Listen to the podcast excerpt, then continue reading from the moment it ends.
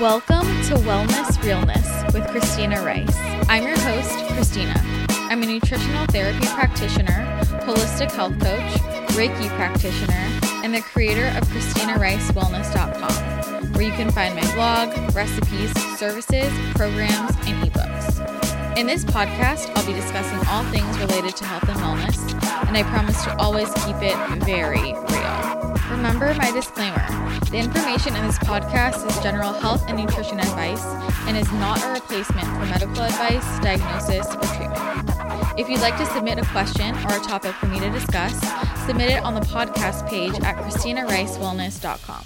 Don't forget to subscribe, leave a rating and a review on iTunes, and join our Facebook group, Wellness Realness Podcast Tribe.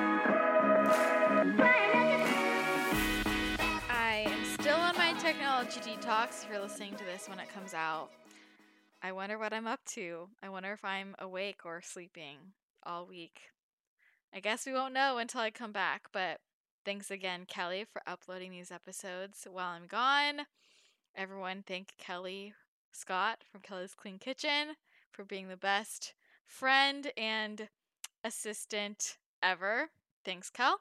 Without her, you wouldn't be getting an episode today. As I am recording this, I just finished up a Reiki session with my friend Kaylee, who I'm sure many of you guys know. She's been on this podcast before, Kaylee Clark. She is the co founder of Clearstem Skincare with her partner Danielle. I have another episode, two episodes with Kaylee coming up next week, I believe, for you that you guys are going to love. She's the best. But I am pumped because by the time this episode comes out, Clearstem will have relaunched and launched a ton of new products that I cannot wait to tell you guys about. You know, I've been obsessed with Clearstem skincare for a long time, and they have had their serum out for quite some time now. It is a staple in my skincare routine, but what you might not know is that they have been developing a full line of products and not only completely rebranded, but are now releasing those products. And I have had the pleasure of trying out these products for over a month now. Not exactly sure how long it's been, but it's been at least over a month. And you guys are going to be obsessed with these game changing skincare products. Game changing. First of all, I can't wait for you guys to see the new packaging. It looks incredible. They have a new website that is beautiful. Obsessed with it. You got to appreciate the aesthetics, you know? But the original serum that y'all know and love from Clearstem is now called Cell Renew. So, this is their collagen infusion serum. It's amazing for all skin types, whether your skin is dry, oily, mature, sensitive, prone to acne, combination, normal, scarred, perfect for everybody. And this serum helps to fade any scars or red marks left behind after breakouts. It's also anti aging, calming, totally non toxic, of course. And the collagen stem cells, along with the botanical extracts and their hyaluronic acid base, are really just the perfect formula to totally transform the look of your skin, no matter what your skin is going through. This serum is a must. It helps to balance out the oil production in your skin, prevent breakouts, help any breakouts or other trauma to your skin heal much more quickly, gets rid of redness.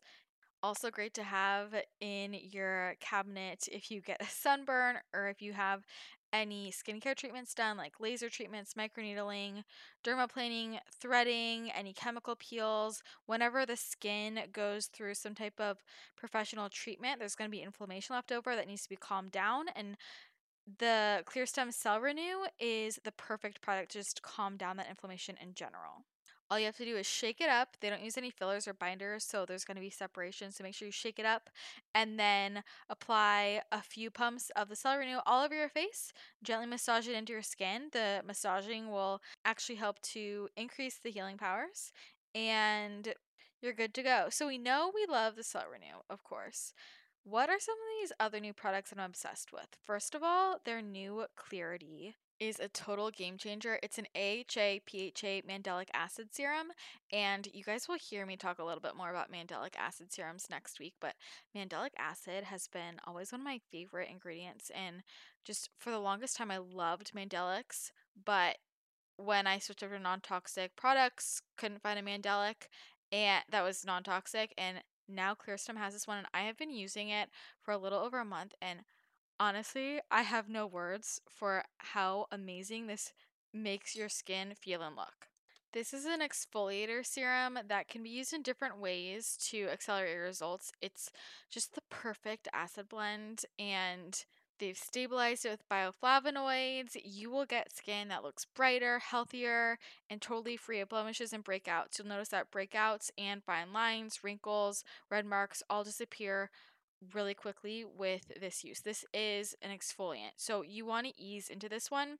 If you've never used an acid before, especially a Mandelic, you want to ease into it. I would recommend, you know, use a little bit at night and then give yourself give your skin a couple days and then do it again. I wouldn't start off using it every single night. Um, maybe, you know, once or twice a week and then you can bump it up a little bit. Just ease into it just at night and if you really do well with it, you can do it in the morning as well. You do not need much, just, you know, two to three pumps on your fingertips, apply to your face. And then the key with this is you want to go let it sit on your skin for at least 15 to 30 minutes. Just let the clarity do its job.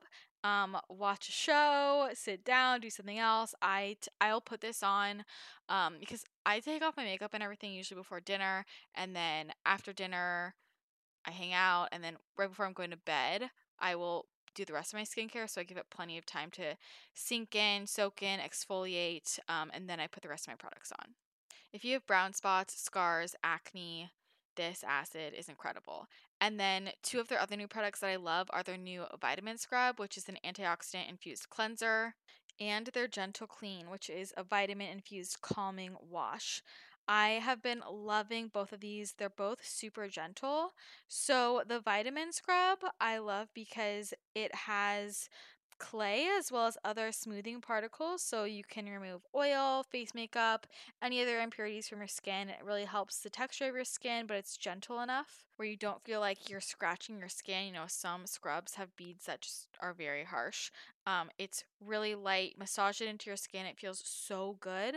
Um, I like to let it massage in for like 45 seconds to a minute before I rinse it off with lukewarm water.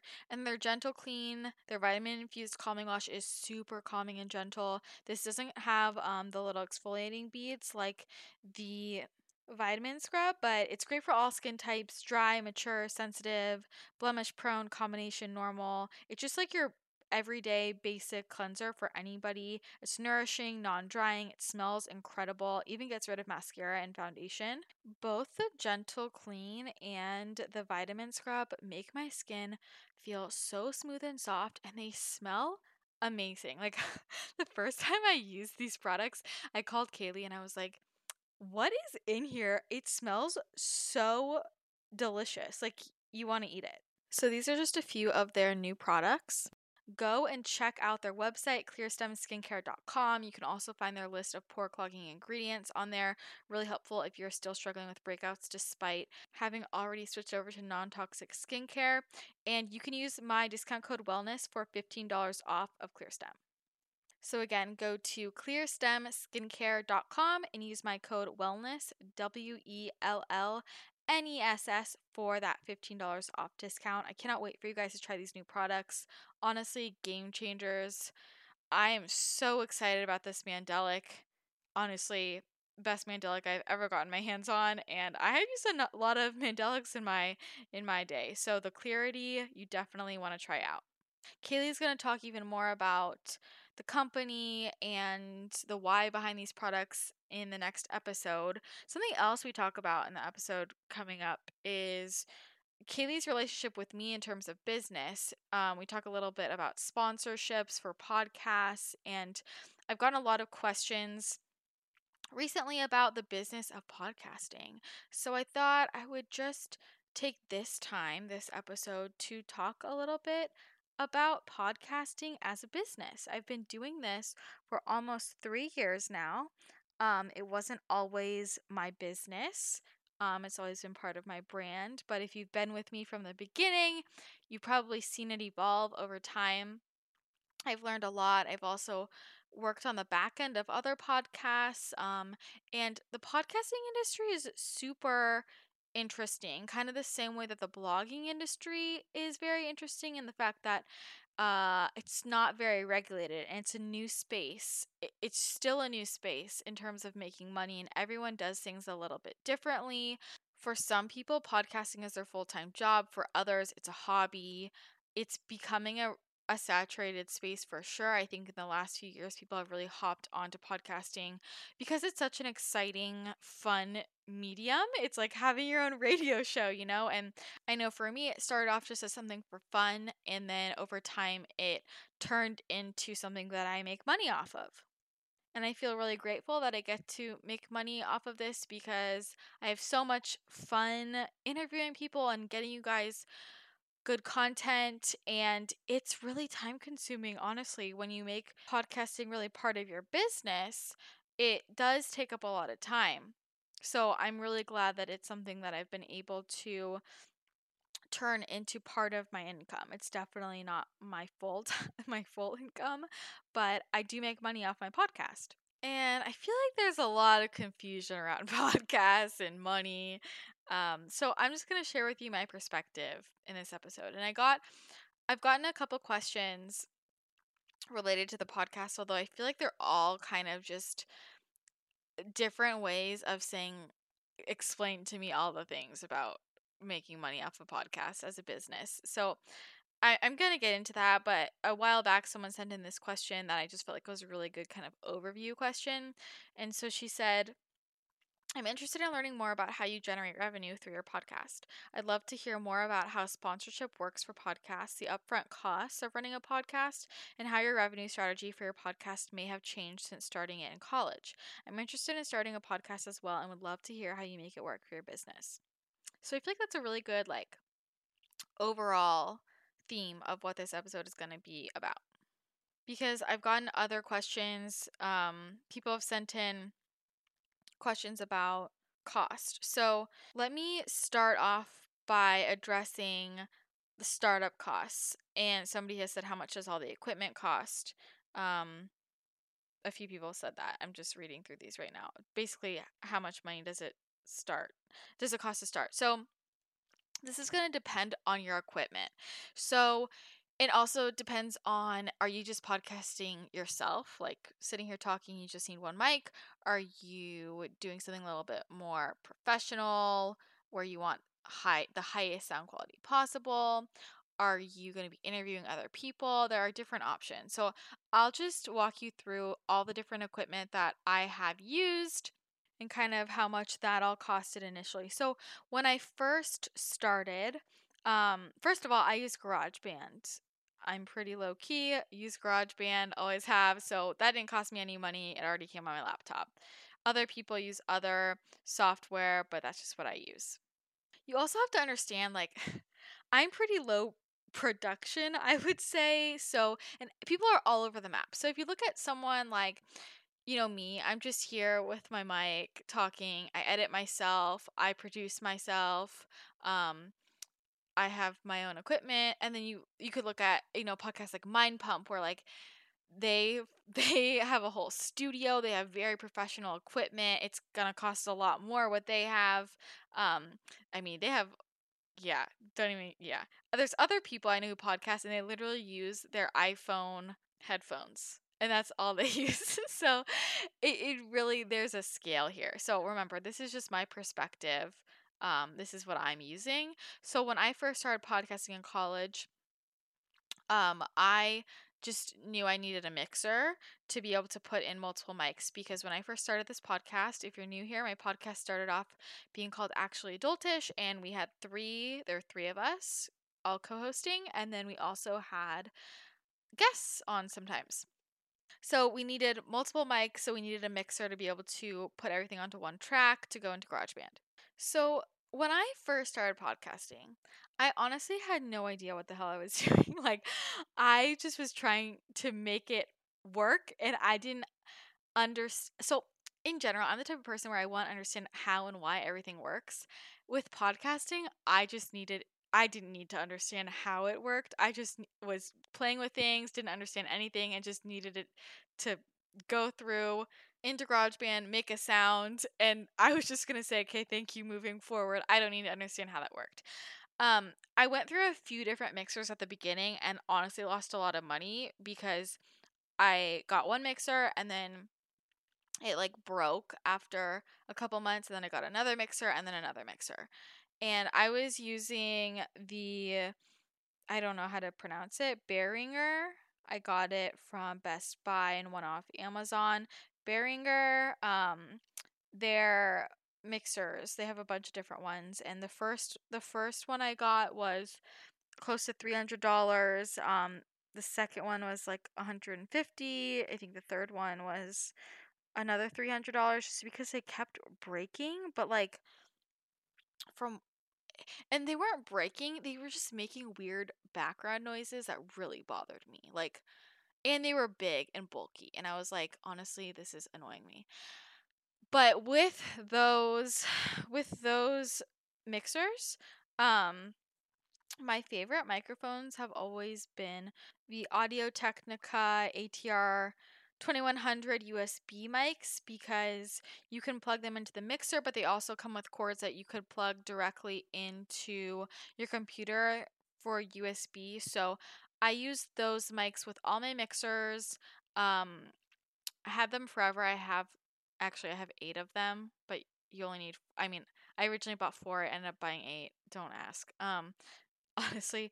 And they work really great. And then I just bought little, I don't know what those little sound filter things are on top.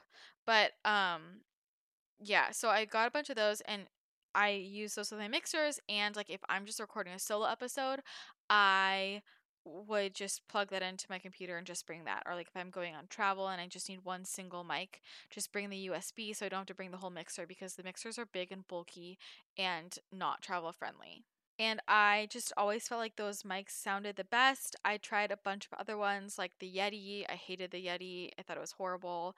Um, from my perspective, it did not work.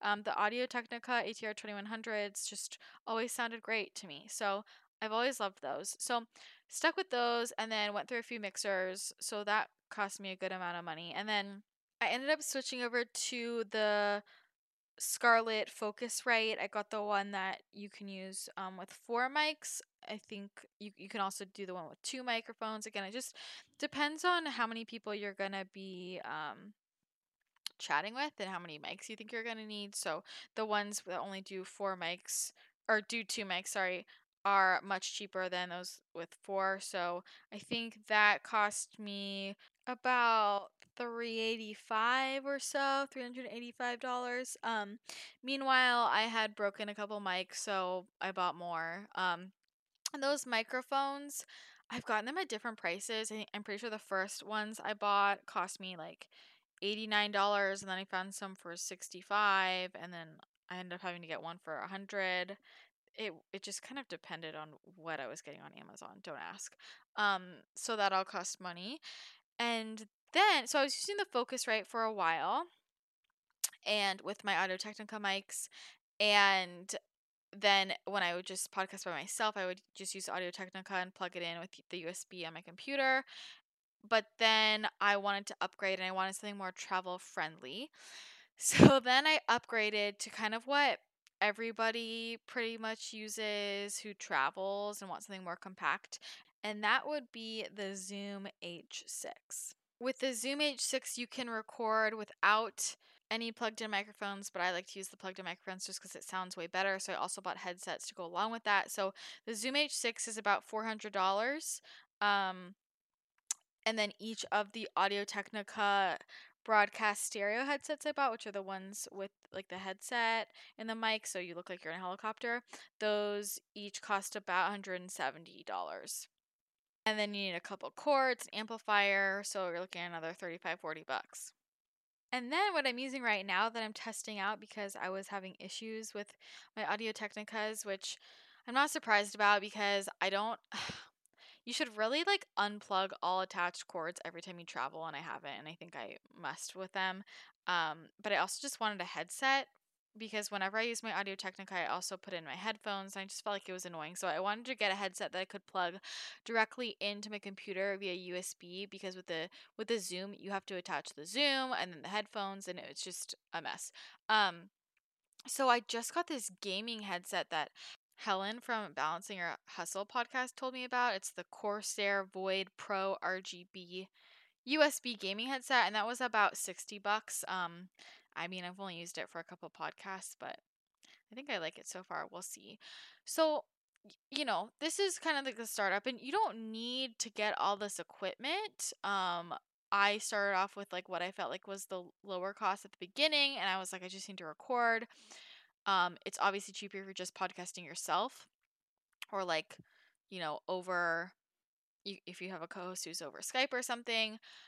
But that's what I invested in. Also, I mean, the Zoom H6 I didn't buy until this year, well into my podcasting journey. That wasn't something I wanted to invest in until it was a bigger part of my business. But like once I'm like, okay, this is like I'm actually making money off this, so I should invest in some legit equipment. I went for it and it's definitely worth it in my opinion. But if you're just getting started, I just honestly recommend people get the Audio Technica 2100 mics. Those are legit. I love them. And then later on, you can get fancier if you want, but that's what I suggest. And then there is the issue of, you know, hosting in terms of your website and your your actual podcast. So my podcast uh, is hosted through Libsyn. I use Libsyn. Um, and you pay monthly for how much storage you want. So for a while, I had a lower storage plan, and then when I increased to more episodes, I needed a larger one. So I started off paying $20 a month for podcast hosting, and then now I pay 50 to $60 a month to host the podcast. Um, and that's just the podcast hosting. And then there are my website costs, which I'm not even going to get into because that's just a whole separate thing. But I'm I'm already paying for my website, um, because I have like my blog and everything else on there, and then you know I pay monthly for storage on that. I pay yearly for those domains. I I pay lots of money for the website. Um, so I already had that. So it's just I'm attaching it. But if you don't already have a website, you could just I mean when we did straight up paleo.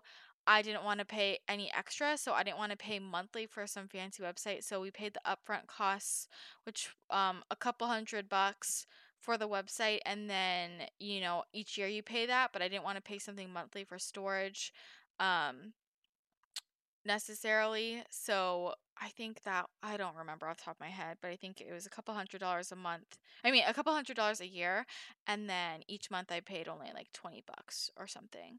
Um just so it was low maintenance. But you can do something super low cost. It just depends on your your budget, you know, like what's going on and how how fancy you want to be. Is this your whole business? Is it just a podcast that you want on iTunes? Are people going to be going to your website? Factor all that in. Remember, this is like my business. Um so I do things differently. You can do it much lower cost than I do right now, but I like to produce it, you know, in my way. And then there are also other costs depending on how you do things. So there are a lot of podcasters who don't produce their own show. I would say most of my friends who podcast, like my friends in the podcasting space, don't produce their own show. I'm one of the only ones. Um, or most people who make money off their podcast don't produce their own show. Let's put it that way. Um, I'm one of the only ones who like makes money off my podcast and I produce my own show. So if you're paying monthly to have someone edit, that also would cost money and it depends on the producer. I know some people who pay like $200 a month for a producer. There's also if you pay someone to write your show notes, that sometimes is like one to two hundred dollars a month. Um, some producers cost five hundred dollars a month. It just is kind of all over the board, honestly. And if you're having someone like manage your website, um, all of that just depends. So I would say like with editing, producing, all of that, it could be anywhere from like one to one to five hundred dollars, depending on who you are and what you want. And then if you're paying for like cover art, um, if you're paying for intro music, like I think my intro song to get a uh, royalty free intro music. Not everybody has intro music. Also, you can get royalty free music that is free. I just don't really like a lot of those, so I wanted to invest in intro music. And I love my intro music, so there's that. Okay, so those are basically the upfront costs of basic podcast podcasting. So I hope that answered that question for you. Okay, and then someone said how to set it up. I've bought all the equipment and I cannot understand how to record. Um this will depend on your equipment, but I literally plug everything into GarageBand, check your preferences to make sure that your the input and the output are what you need. Um, it's hard for me to answer this question without knowing your equipment, um, but just check your preferences, and I literally just, you know, make sure that I have my track set up to be input the input from my USB I use GarageBand, like I said, so I have the record enable button on, and then I just press record and I go. And then if you ever need to edit out any weird sounds or anything, you just kind of like cut the track, delete that noise. Like sometimes if there are weird sounds at the beginning or end of a recording, you can just like drag your mouse over the edge and um, drag it in or out in GarageBand. I just feel like GarageBand is super user friendly. Um, maybe that's also just because I've been using it since I was like 10, but it's pretty it's pretty user friendly if you need to um, combine tracks. You can just edit, select all, join the regions, and you're good to go. And then when I export um you know and, and when you're adding in you can add in multiple tracks so i add, i layer on my intro music um, and my like intro and outro, and then I always export it as a dot .aiff file. And the reason I do that is because I run my podcast tracks through something called the Levelator. Um, and it's just an app. You, you put in the track through that and then it evens out the sound. So if I ever have a podcast recording where one person is really quiet and one person is really loud, like this can happen often on Skype or even just if I'm talking to someone in person and I I don't record people on separate tracks. They're all on one track just because of the way my input is. Um so if there's a, un- it's uneven in terms of sound, I'll put it through the levelator and it doesn't make it perfect, but it helps a ton. And like this has saved me so many times because sometimes I've had Skype interviews because I record so if you record with people over the internet, there are a few different ways to do it. Some of the most popular ways would be Zoom. A lot of people use Zoom, um, Skype, or Zencastr. I think there are pros and cons to all of them with Zencastr, it just really depends on the internet, and both people have to have a good connection. And after the end, you have to like make sure you leave the window open so that it uploads fully. And the reason I don't like that is just because I have been interviewed before on a Zencastr, and like it's happened to me multiple times where you know, first of all, they're so worried. Like, make sure you leave this window open for the next like hour to make sure it fully uploads. And then I'm annoyed that I have to leave the window open. um, but then, so, or like one time I was recording and my internet like went out and the whole the whole interview just like was gone, and I was like, oh man. Um, Zoom is probably like. I think that Zoom and Skype, in my opinion, are the best options. Most people use Zoom, and you know you can see the person, you can video chat.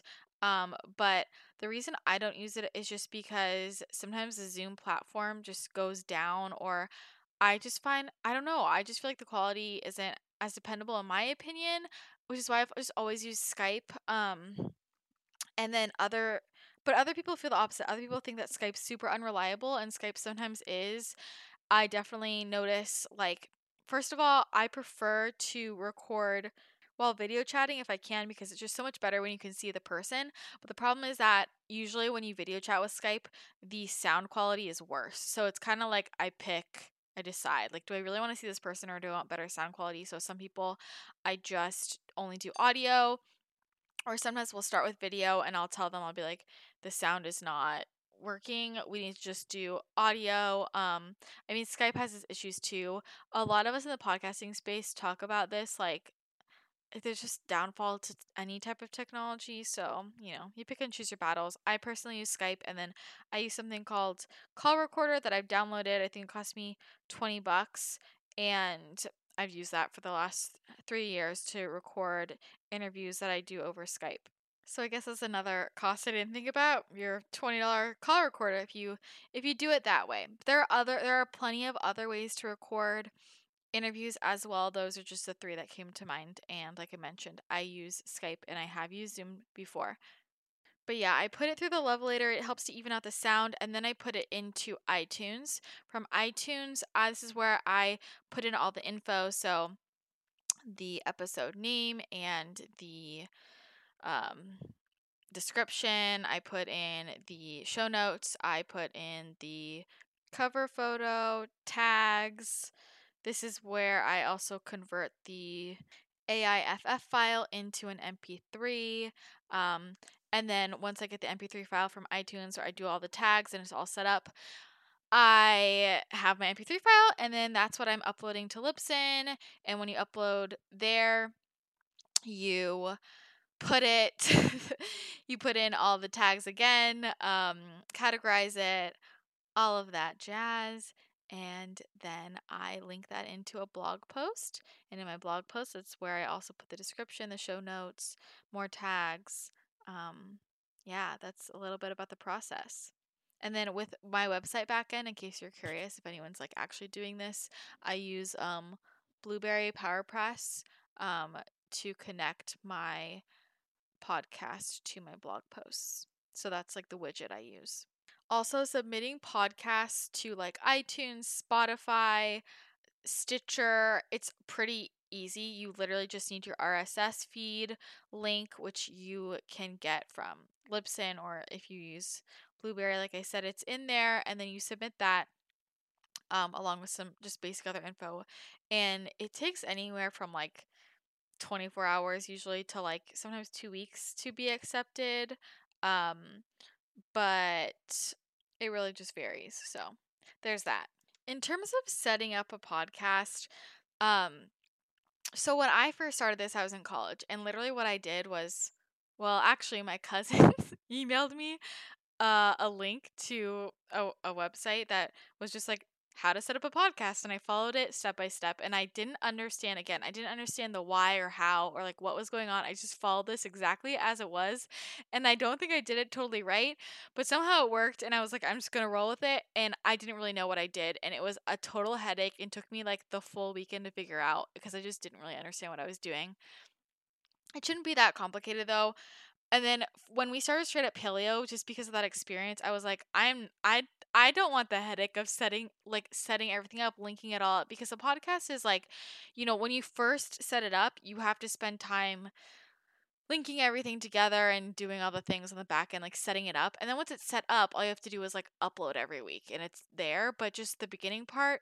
And so with Straight Up Paleo, we literally just paid somebody to set it up for us. It cost like $150 because Kara and I were just like, I have no interest in spending a weekend trying to figure this out, just brain power at that point, but you can for sure easily set it up. Honestly, if you just Google, I don't remember the exact, I'm trying to look right now on the internet, and I'm pretty sure actually it was this guy. Um, if you just like Google how to start a podcast, and this guy smartpassiveincome.com pat's step-by-step approach and it, this one is from 2019 but i'm pretty sure it was this website smart passive income and he broke it down exactly how to start how to start like it technically um and i just followed that and this one looks like it's updated for 2019 which is awesome because i did this what 2017 2016 um originally so it was an older one so i would look up that link as well. I'll put it in the show notes. But like if you need help with podcasts, there are people who specialize um, in this and they produce podcasts um, they do all the back end work and so sometimes you know you can work with somebody like that long term to produce edit whatever you can work with somebody just like you know hourly just if you need help getting set up if you need help um, cleaning things out in the back end like i did that in this last year because my feed was all messed up and so I paid somebody just one time, I think I paid like a, hundred bucks maybe or less than that just to clean up the back end and sometimes because these people like know all the things that are coming out so for instance people used to in their titles put they could make a really long title so like originally my title was like actually adultish lifestyle relationships health, fitness, something else because all of those words helped with the search engine. But in the last year, what iTunes has done is started knocking down anyone who had a really long title. So all of us had to go through and like change our title. So my title then it was like wellness, realness, nutrition, lifestyle. I don't remember some other descriptive words to help with the search engine. So knocked that off so that iTunes wouldn't penalize me. But little things like that, that just like I don't keep up with or I wouldn't know. Um, I also am not really worried about my ranking at all.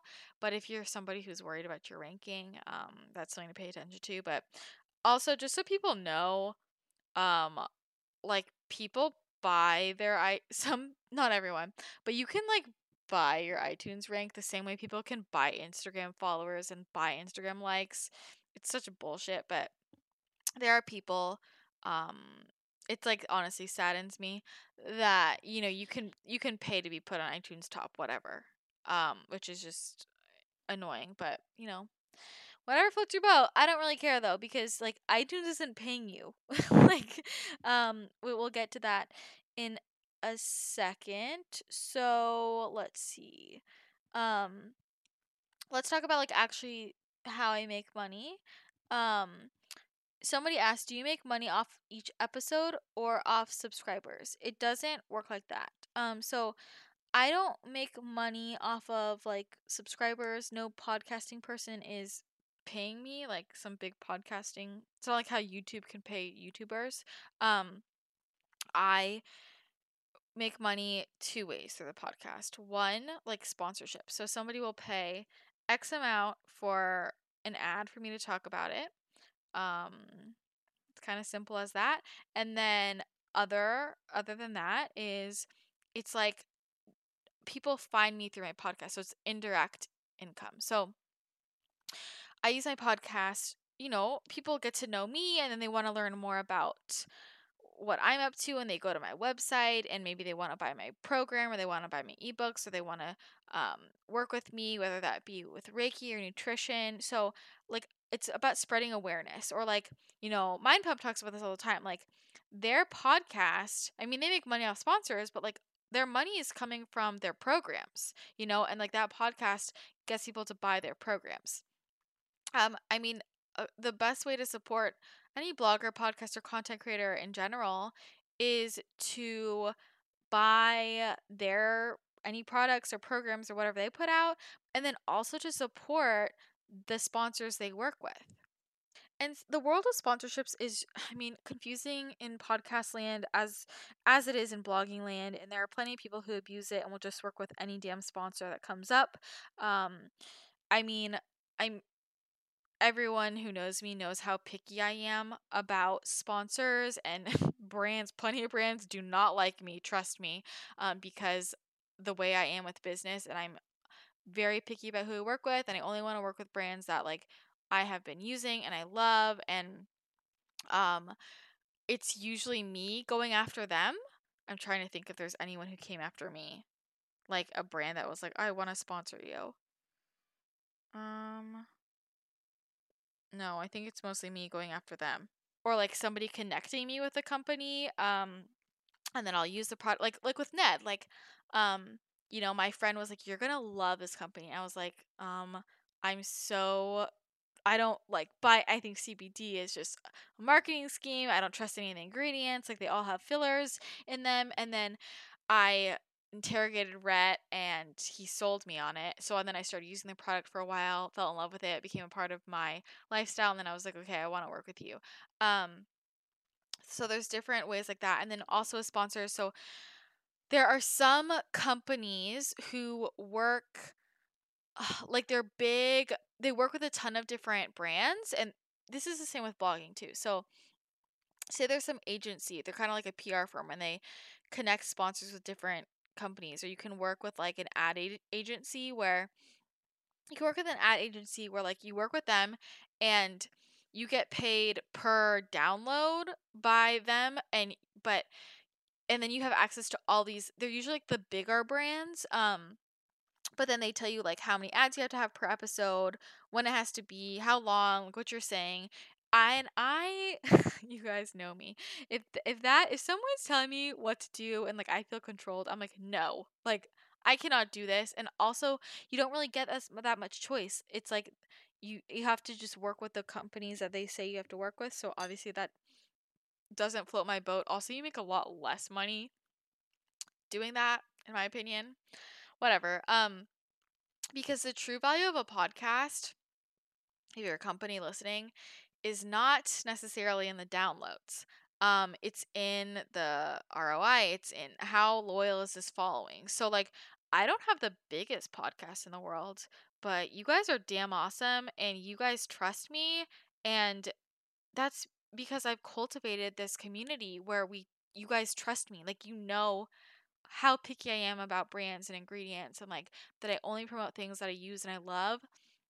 Um, and that trust pays back and when and so like when I talk about products, you know what's good and then people buy them and even though I have I don't have the biggest podcast on iTunes, companies notice a huge increase in sales when I start talking about them because you guys respond, because you trust me and that's something I value so much and this is why I'm such a hard ass when it comes to who I work with because like if I think that something is not like if it just doesn't feel 100% authentic to me, it's not happening. I would rather make zero income. Like I'm totally fine being like no money off podcasting. Um if that's what I needed to do to like keep your trust, you know, it's not like I didn't start podcasting to make money. And this is something that people ask me all the time like I don't should I start a podcast like blah blah and I always am like why do you want to? Because if you're going into podcasting with the intention of I'm going to I want to do this to make money, you shouldn't do it. Um you probably won't. And like I don't really like okay, I'm not gonna say I don't know anyone, but I would say maybe one percent of people who are podcasters make like a living off of being a podcaster. You're usually making money off of like what that's bringing you in terms of an audience that's bringing her buying your other things, and like you can make um sponsorship money, but I mean sponsorship money isn't like m- definitely not my full income at all. Um and over time it's made me more like when i first started i just had a few sponsors i mean i think we first got our first sponsor like the first year and we worked with them and pay, got paid like I don't know. Not not very much. It really wasn't very much at all. And then I was like, I don't really want to do sponsors right now cuz it just felt like it was making it turn into work and I hated having to work around their schedule and it was a bigger um company and it felt very corporate even though I loved the brand and they were super nice. I just like was in college and I was like I don't do this to make money, so I just need to not do this. Um and then as it became more of a bigger part of my business and I was putting more and more time into it, I was like honestly at this point I have to be making money if I want to continue this. So then I started working with more companies but on my own terms. And I started off I used to offer like a one episode, you could do one episode or four episodes and I do you can either do intro ads or mid episode ads.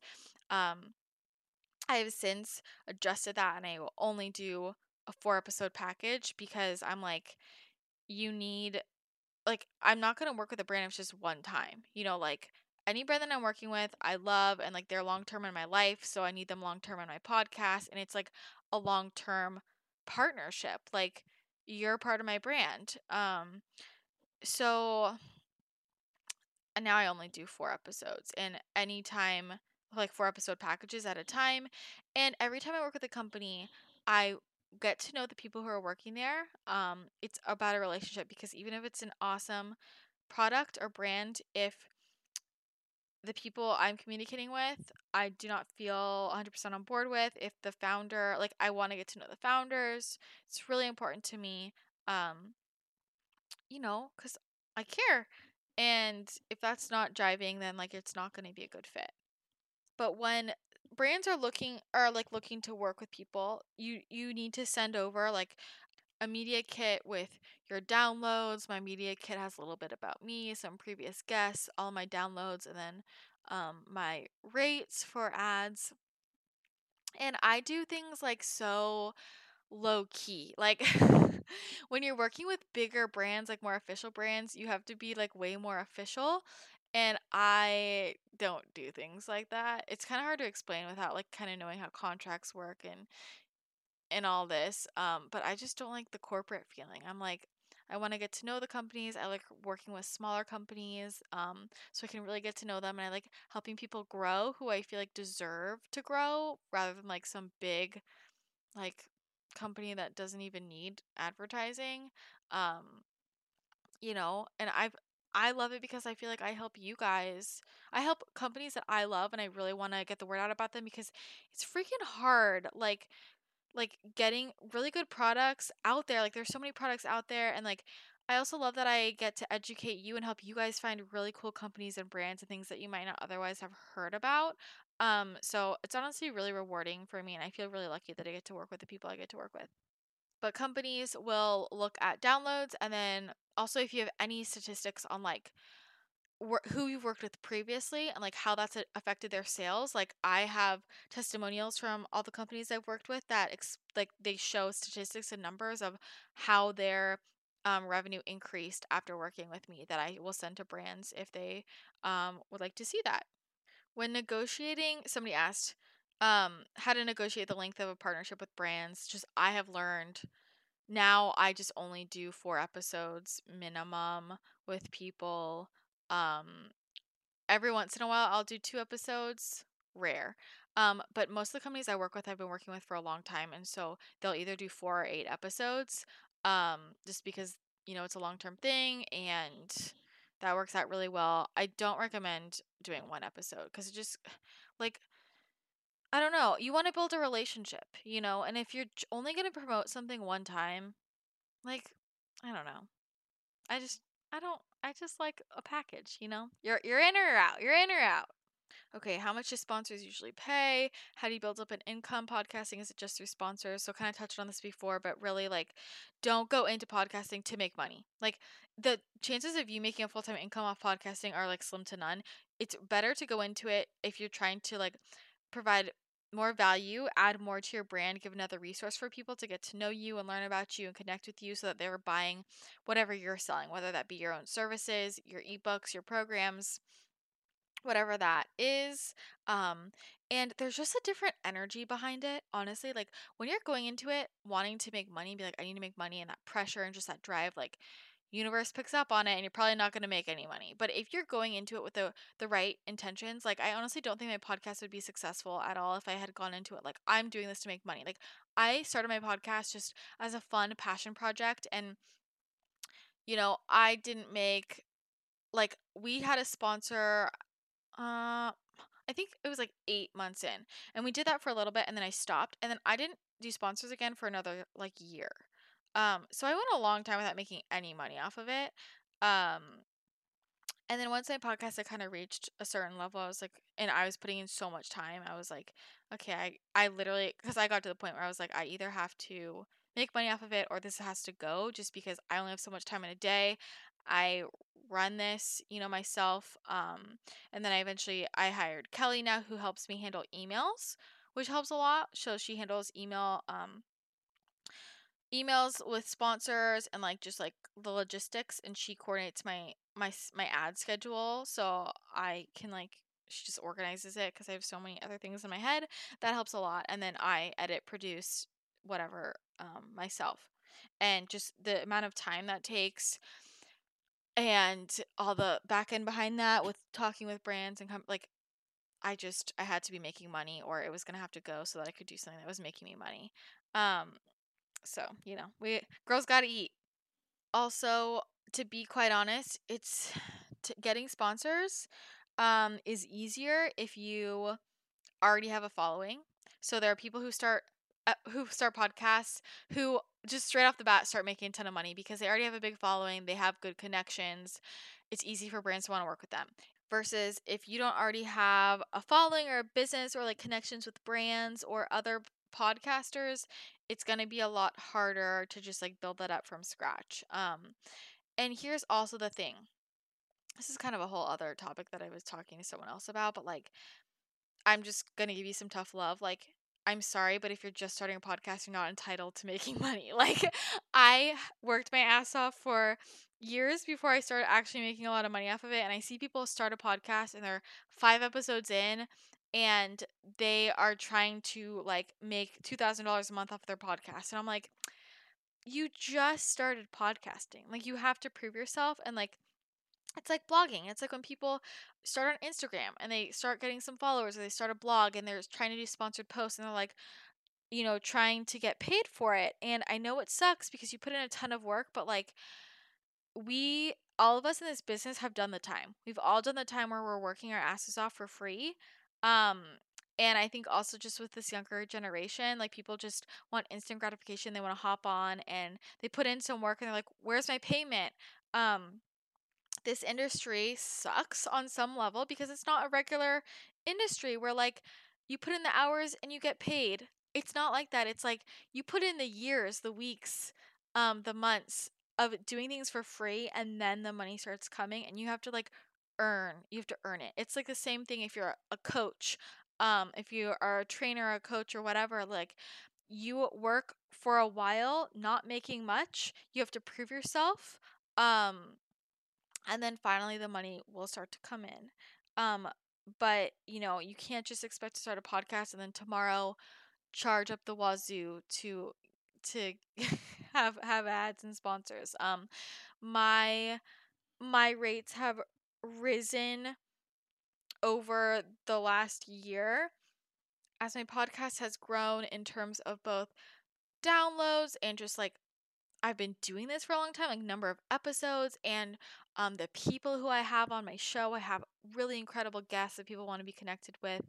Um and honestly just how picky I am.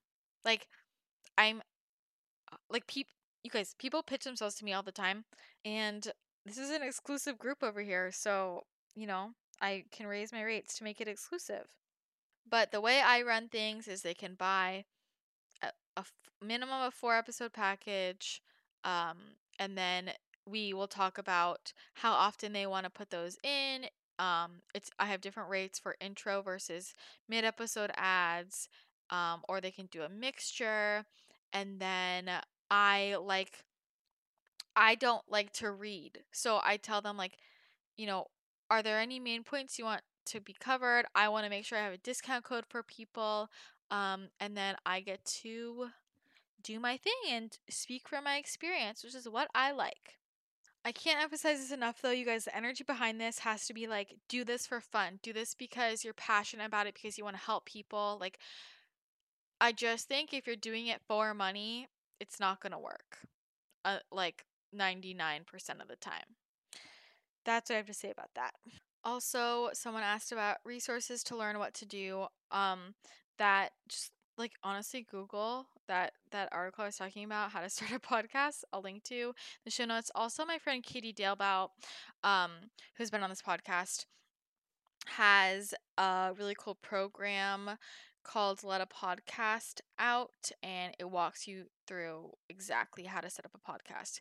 Katie is an OG podcaster, um, and I will link that in the show notes as well. Okay, lastly, question of how do I get people to come on? Do I email them? Do I pitch myself?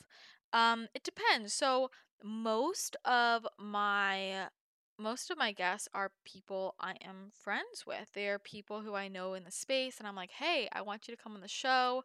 Um I keep it a pretty like I'm picky. I don't let just anyone come on the podcast, you know, like we've got to be we got to be cool or you know i have my eyes and ears open if i see someone awesome on social media on the internet i will reach out and i'll just you know i'll literally just reach out i'll send them an email um tell them about my show tell them i'd love to have them on it's really not that complicated um and then there are a ton of people who pitch themselves um all the time and all of us podcasters uh, know about this. And sometimes there are some gems, and other times it's just a lot of like spammy people. Like every Joe Schmo wants to be on someone's podcast, and it's like I just can't let any random person come on the show because here's the thing. I mean, everyone has a story. Like that's part of what's so fun about being a podcaster. I'm like, put any single person on my show and I will make you interesting. Like I will find something to talk about with you. Um and it's like everybody's gone through a struggle. Like so it has to be more than just that you have an incredible story. You know, like I mean, that's important part of it, but it has to be for me. It's like do I have a how do I feel energetically with this person? How have they affected me? Um, do you have something different to say? Um, it just has to be unique in some way and like I need to message my audience maybe hasn't heard before or I like the way you're delivering it or someone who I've admired for a long time um, and I love the work you're doing, things like that. And then some of these podcasts, there are like companies or people or reps or whatever who like have a ton of different people and they just pitch they just pitch these guests to all of us podcasters and honestly so many of them are annoying um, but some of them are good. I've been connected with a few um, awesome people through that but more often than not i don't usually take pitches. I don't usually take them. Um, to be quite honest i sometimes depending on the way there's a wrong and a right way to pitch yourself which this is going to come up in future podcast episodes um, if there's a sense of entitlement, it's not happening. Um, it's it's an honor to be on anyone's podcast, no matter how small or big the podcast is. And when people are just like assuming they sh- they should be on the podcast, um, it just rubs me the wrong way. And I've talked about this a lot with a lot of my fellow podcast hosts. Um, you know, and when you're pitching yourself, you really got to make sure you have something different and like a why. And but I I've never pitched myself to a podcast like being a guest. I've never pitched myself to being on a podcast. I just like would feel super weird about it. Like if someone wants me on their show, they'll ask me. Um yeah, and then sometimes I'll be on someone else's show and if I really like I really like them or I feel like I have more I want to say, I'll invite them on. Um, but not always, you know, it just depends. I think also like it's not if you are trying to get guests if you're trying to get on someone else's show by giving them getting them on your show that's not that's not always the best way to go um like just in general in this business you're not entitled to anything if there's one thing you learn there's you're not entitled to anything remember that um humility will get you far it's definitely gotten me far but i am just if I want someone on my show, I will just ask them. The worst that's going to happen is a no. And so many of these people who I admired for so long, and I was like, oh my God, I would kill to get connected with them. Wow. Um, I just emailed them and asked them, and people are super nice. And like, people want to come on shows. Like, I will never say no to anyone who asks me to come on their show. Like, I will always come on your show. Um, and most podcasters feel the same way. Most people, most people in general feel the same way. Like it's an honor to be asked. So the worst thing that's gonna happen is they say no, and then whatever. At least you tried. So just just ask. Um, and I like to pitch. I explain like why I want that person on the show. You know, like what is it about them that they're unique? Why does my audience need to hear from them? So, and then sometimes you get, you know, I'll get connected with people. I'll be like, you know, maybe I'll hear someone. I'll be like, wow, um, I was like they're on my friend's show and I really like them and I'll say, "Hey, can you connect me with this person?" Like I would love to interview them and it usually works out. So, yeah, it's not it just it comes pretty organically, honestly. Um which is part of the reason why I was able to up it to two episodes a week. I just like have so many guests and there's so many interesting people I want to talk to and of course I like to have like my close friends on as well. Um different types of episodes. So, it just it's random, it's organic. Sometimes I'll just be meet I'll meet someone, I'm talking to them, and I'll just be like, Hey, can you come on my show? Like I want to have you on my podcast. Um my eyes and ears are always open. I'm always ready to find someone interesting. Everyone is interesting. Trust me. So, yeah, I think I covered all the questions I received honestly, podcasting is so much fun. One of my favorite parts of my job. Although I'll be completely transparent, I love the recording. I love having interviews, like recording interviews and talking to people and the conversations and the feedback.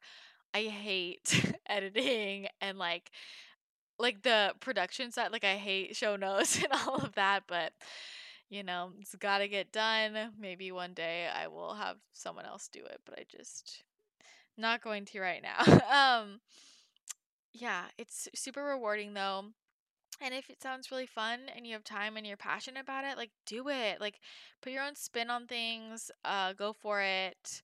It's a fun way to build your brand. I think that podcasting is such a unique, awesome medium. You can learn so much through podcasts and impact people in such an incredible way, like in a way that I could never with any other medium. Like, you know, words hit us in one one way and hearing someone speak hits you in another way. And you guys are like you feel close to me, right? Like if you listen to me for like 2 to 4 hours every single week and say you've been listening to me for a while, you know me. Like if, if when people tell me they listen to my podcast or same with if they, they tell me they've read my blog, but if you listen to my podcast for a while, like, you know, not just one time, you know me and people will be like it's so weird i feel like we're friends even though I, I know i don't know you but i'm like but you do like this is who i am you hear me talk you get close you get to know the people and there's something about the power of someone's voice and i love that it's I love that it's disconnected from any visuals because I think that in the Instagram world and even blogging, it's just so tied into images now, and people uh, are swayed by how someone looks and it just you get I just think that you get to know a person a lot more through just hearing them talk um, rather than paying attention to how they look um, that's a whole other topic but it's a way to convey things or even like you know some of my, my most emotional podcast episodes where i'm on here crying spilling my soul to the world that would not have the same impact if that was conveyed to you in any other way. You know, podcasting is just incredible and the world is at your fingertips. All these episodes are available to you for free. You can learn so much. I tell people this all the time. I feel like, you know, my college education fun, but I not fun. Um but I learned everything valuable from podcasts. Like I listened to hours of podcasts every day for years and like that was my education. Like, honestly. So take advantage of it.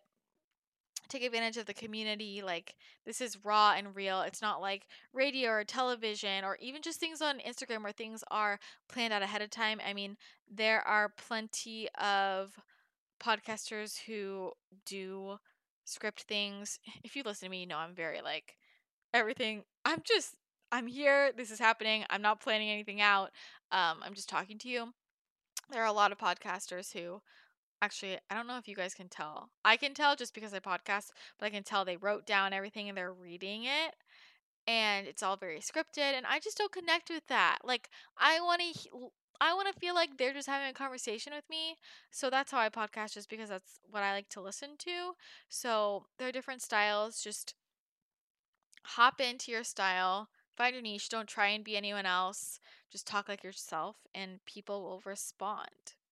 So I hope that this was interesting for you and helpful if you are considering starting a podcast. Um, so many different ways to do it. Some people are super low key, like I said, and just pull out their iPhone headphones and record on GarageBand, download the MP3, and put it up. Other people have full studios and a lot of equipment and hire a producer. You know, we're all over the place here. Sponsorship payments are all over the board. There's no regulation. I have literally no idea how much other people um charge. I have no idea. I just came up with my rates and I just sticking with it. It's super unregulated like like the blogging industry, which I've talked about before. You could have someone who has 100,000 followers and maybe they're charging $1,000 for an Instagram post and maybe someone else who also has 100,000 followers is only charging $300 because they just don't know there's no regulation. It's honestly all over the board as well with podcasting, but I do think that working with ad agencies you get gypped and you just aren't going to make as much money as if you did it like the other way, which is why I do it my way. Um and a company who tells you like your worth, no thank you. I actually just got an argument with a company last week who, you know, we were talking and just the way they were talking to me and I was like, the way you are talking to me and the way you're approaching my show and telling me how much I am worth? Like, no, thank you. Like, this is how much I'm worth. And if you're not interested and you don't think that I'm worth this much, then like this isn't the right fit. Um, because the people you're working with have to believe in you as much as you believe in them. You know, it's a two way street, and like both people should be honored to work with each other um, and respect each other in that way. And so if a company, it's like a lot of these ad agencies, these these bigger brands, kind of just like bully you, and it's the same thing with blogging. Like certain sponsors, like they just kind of bully you and tell you what to do when um, you just feel like the power's in their hands and I don't roll like that. So just know that that's not the only way and just follow your intuition. If you feel like you're not getting a good feeling, it's not the right fit. Um, and always follow the right fit because even if it means turning down money now, it doesn't mean that things won't, you know, come to you in the end. Remember, think long term and what you deserve will come to you if you put out positive energy into the world. Always coming back with the woo woo thing. So, yeah. Well, I hope you found this helpful. This is the last episode before I return from my technology detox. I hope I come back, you guys. we'll see. If you're not already in the Facebook group, please join. Just search Wellness Realness Podcast Tribe on Facebook, and then you can join and chat with other listeners. And if you haven't already, please leave a rating and a review on iTunes. It seriously helps. With podcasting, this is related. The way to get people to know about your show is to get them to leave a rating and a review on iTunes. People don't make money off of those. Um, subscriptions aren't uh, you don't make money off of more subscriptions you make you you want more downloads so that you can tell companies these are my downloads subscriptions don't give you anything there's no way to know how many subscriptions you have you can only see the downloads um, but subscriptions are great because then you are getting alerted when a new episode comes in so you can stay up to date with the people who post like i put a lot of time and energy in my podcast and i want to make sure you guys listen to all my episodes um so, leaving a rating and a review is a free way for you to really show your support to people. And also, sharing episodes on social media helps so much to spread the word about the show and get other people to hear the information. And last little tidbit I mean, when you're on other podcasts, it helps you expand your audience too. So, you know, if you're going to do a podcast swap, try and find somebody whose podcast is about the same size as yours. If you are a small podcast, do not go approach the top podcast on iTunes um, and be like, hey, let's podcast swap. Try and find somebody who has about the same size audience, and that will go over better.